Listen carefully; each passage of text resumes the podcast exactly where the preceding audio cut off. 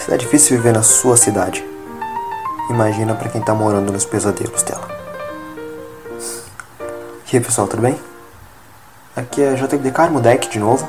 Eu tô aqui hoje contigo para falar um pouquinho sobre Sandman, do New Gamer. Senta e ouve. É um consenso de crítica e público que Sandman é muito bom. E sobre isso não vou acrescentar nenhuma vírgula. É uma das melhores obras que eu já li ponto. Ela é divertida, instigante e muito intrigante. É uma obra do autor inglês Neil Gaiman. Ele é conhecido por trabalhos como Deuses Americanos e Coraline. É, aquele desenho que te deu pesadelos por toda a sua infância. O livro original, que é muito pior, diga-se de passagem, é de autoria dele.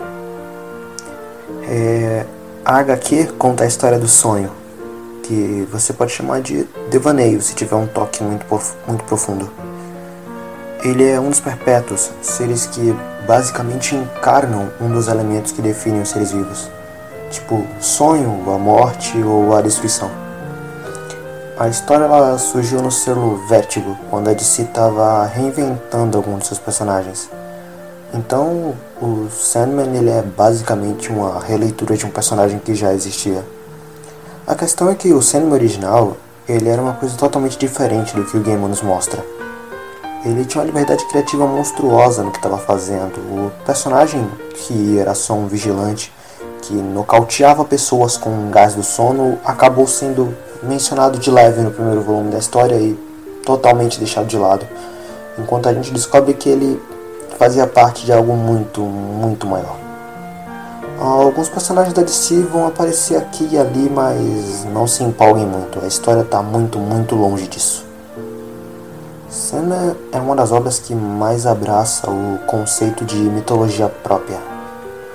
Os personagens centro da história, os perpétuos, são algo muito novo, muito autoral. Eles não são deuses, são conceitos, manifestações, existências. Eles apenas são.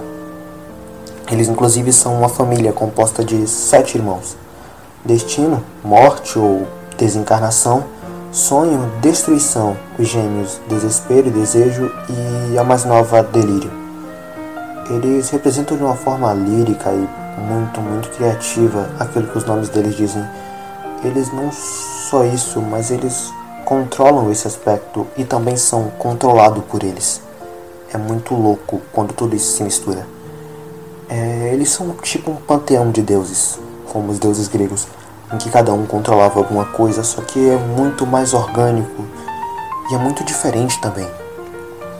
O Morpheus, que é só mais uma das dezenas de nomes do sonho, é o personagem título da história. E, bom, ele nem sempre tá na história, para ser sincero. Tem muitos capítulos em que ele mal aparece.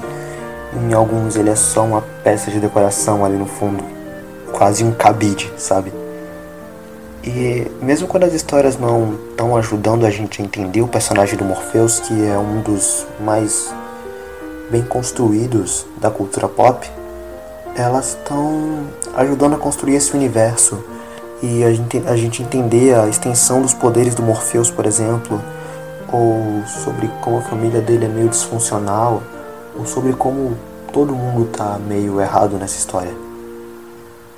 Você vai ver personagens muito cativantes ao longo dessa história. Você tem a Morte, que é o ser mais vivo em toda a série, o Merv, que é um espantalho que literalmente constrói os seus sonhos, e o Lucifer, aquele lá da, da série. Ele, ele meio que saiu daqui.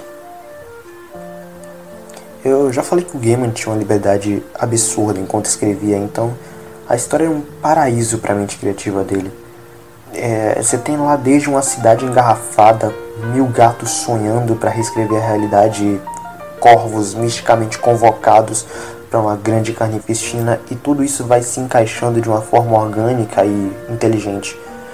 A história é bem escrita, o clímax é desesperador e o final é recompensador, mas doloroso. Sandman é uma história sobre mudança, identidade e poder, é ao mesmo tempo uma obra muito clássica e extremamente moderna. É lindo, impressionante e novo. E nisso tudo o Sandman original é só uma vírgula. Sandman é uma das histórias que mais mostram e como ele mostra o poder que uma história tem quando ela tem uma mitologia própria. Sandman é muito bom. Leiam. Eu ainda quero falar muito de Sandman aqui no canal, mas agora lutando para continuar dormindo e desejando que esse sonho dure para sempre, porque é certo que uma vez terminado ele jamais retornará. Eu desperto de mais uma piada interna.